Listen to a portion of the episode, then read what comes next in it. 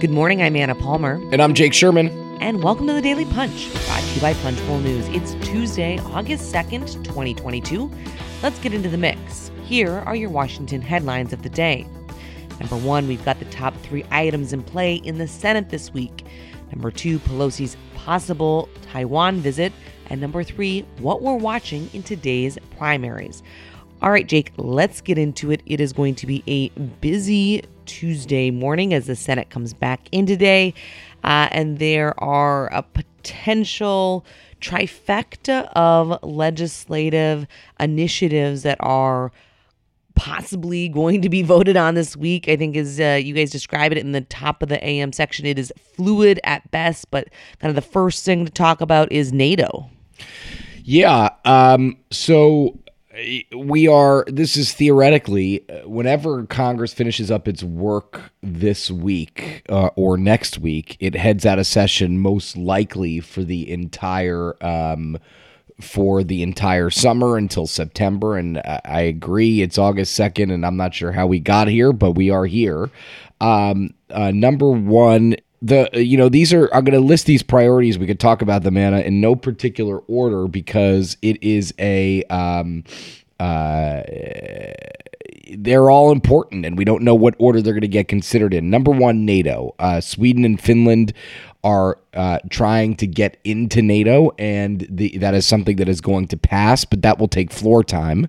Um, and if they want to move it quickly, they're going to need the support of all 100 senators. They are probably not going to get that, so that could take a minute. Uh, Rand Paul and uh, may, might want amendment votes on that, so they will not. I mean, this should get 95 votes, but it's not able to move quickly uh, due to that opposition. Number two, the PACT Act. Now, this has turned into a mess, Anna we could riff on this for a second. Um, this is a bill that passed the Senate with 84 votes last or two months ago in June. It is legislation that is aimed at um, uh, helping people who are who are uh, exposed to toxic burn pits abroad. It is aimed at helping them, kind of um, uh, military members, veterans. Uh, this bill was voted down after uh, when it came back to the house to the Senate from the House of Representatives, it was kind of a big twist and turn because it included a revenue measure. The House had to strip it out. Blah blah blah blah blah. Whatever. So the question is, you know, Republicans have a relatively bad hand here because um, they uh, created their own bad hand. yeah, in many ways they did. Yeah, exactly. Um, the, Pat Toomey is pushing for an amendment that would shift a part of the money in the bill from mandatory to discretionary, meaning the money would need to get voted on every year.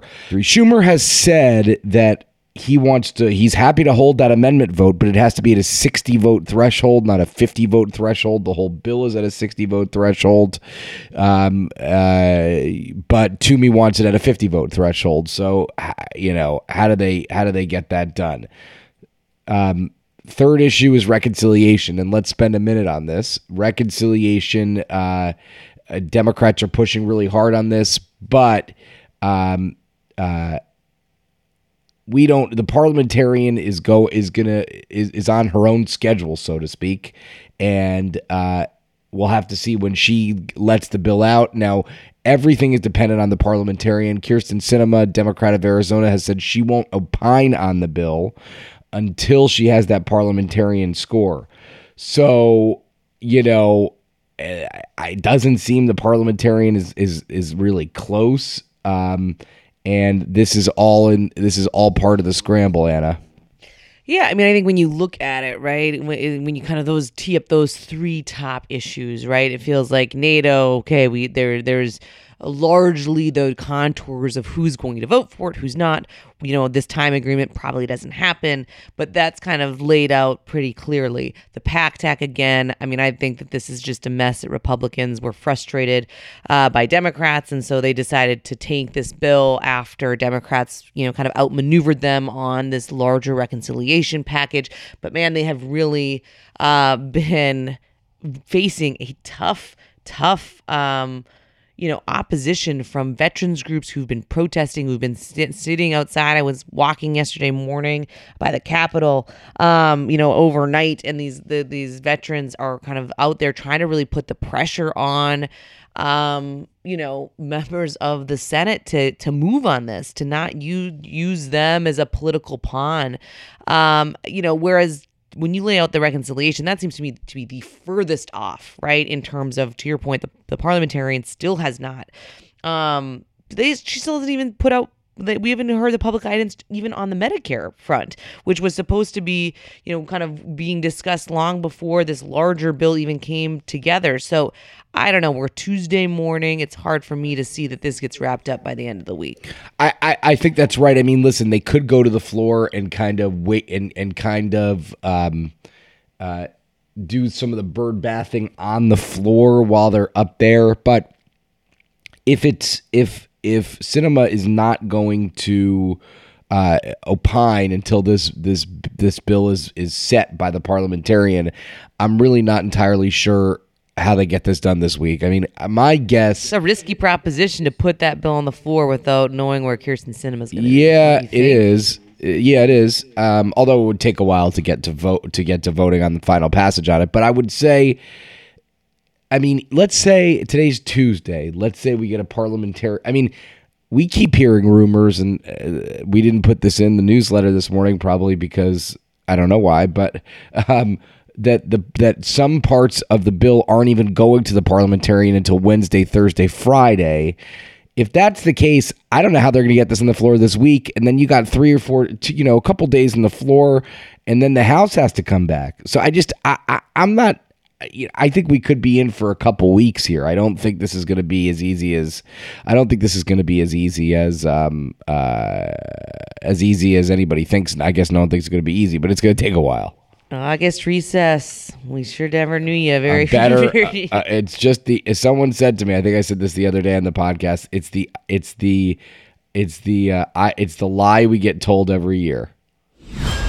Well, let's move on to the number two story of the morning. Uh, while all this action is happening on Capitol Hill, Speaker Nancy Pelosi has traveled abroad uh, as part of a, a, trip to Singapore, Malaysia, South Korea, and Japan. Obviously, a lot has been reported and uh, on and discussed from the White House to Capitol Hill about Pelosi's trip here and whether or not she's going to um, take the delegation to Taiwan, a visit of this nature clearly would upset the Chinese, who see uh, a trip there by the third-ranking, uh, you know, U.S. official as the thumb in the eye.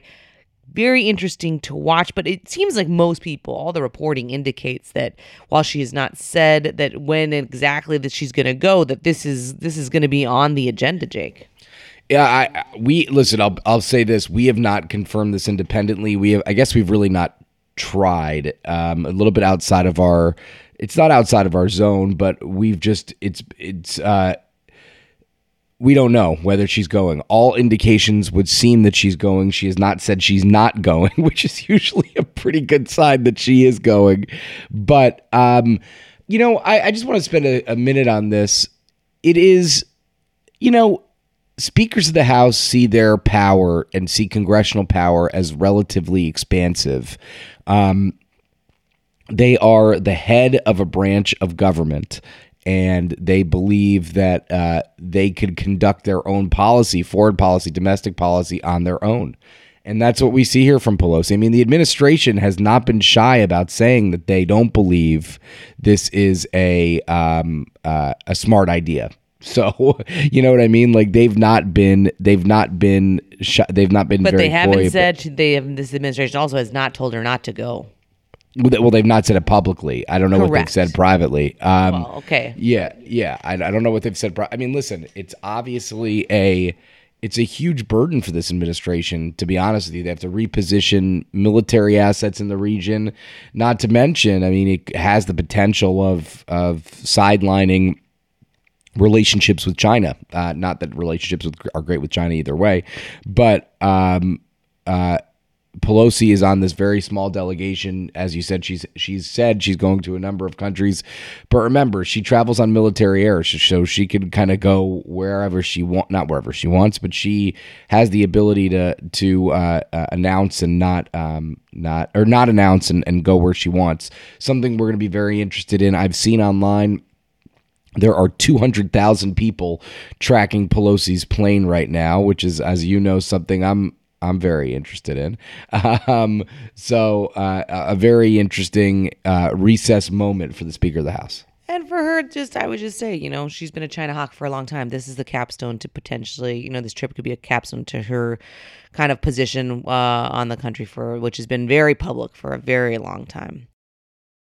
All right, let's move on to the number three story of the morning. Our very own Max Cohen, who has been covering um, all of the primaries throughout this midterm season, has a card in this uh, morning's newsletter looking at today's huge slate of primaries across the country. Some really interesting races, some really interesting ballot initiatives.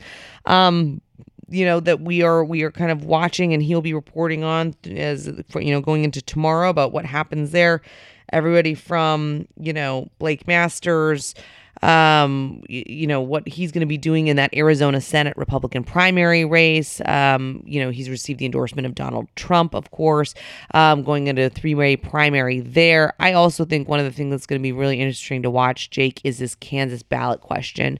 Um, for those who aren't following it, voters in Kansas are deciding whether to end the state's constitutional right to an abortion. A win for the yes side would allow state legislators to pass strict laws curtailing abortion rights in the state. This is going to be that first major test um, for abortion rights since the Dobbs decision, uh, and is clearly something that advocates on both sides are going to be watching really closely to see what the, what kind of potential tea leaves could be read into how this might play in the midterm election. Yeah, that's right. Um, the uh, on top uh, on the abortion item, I mean, this is something I think we're going to see nationwide. Um, uh, to be honest with you, I think that there is a um, and, and we'll and we'll see voters grapple with it, and we'll see how public officials grapple with it because as you and I have talked about, Anna, it's easy to say you are against abortion rights when abortion before the Roe before the Dobbs decision. Um, you know what I mean? And now it's it's about now you kind of have to now the rubber meets the road for a lot of these policymakers. In addition to that, today. Um, also very interesting a big member on member primary which we have um, we have spent a a, lot of time writing about Haley Stevens versus Andy Levin in Michigan. Uh, Stevens seems to have the edge. Andy Levin, part of a, kind of a legendary political family in Michigan. His father is Sandy Levin, former Democratic congressman. His uncle was Carl Levin, who passed away recently. Uh, uh, Senate former senator from the state of Michigan. Um, so that is a very big race for the Democratic caucus and the Democratic caucus's future. Um, uh, this would be the this is just a member on member primaries are never fun and this one has been particularly uh particularly kind of uh, ugly. All right with that thanks so much for listening. Have a great day. Please leave us a rating and review. It's the best way for folks to find out about the daily punch. You can also subscribe to our free morning newsletter at punchbowl.news have a great day and stay safe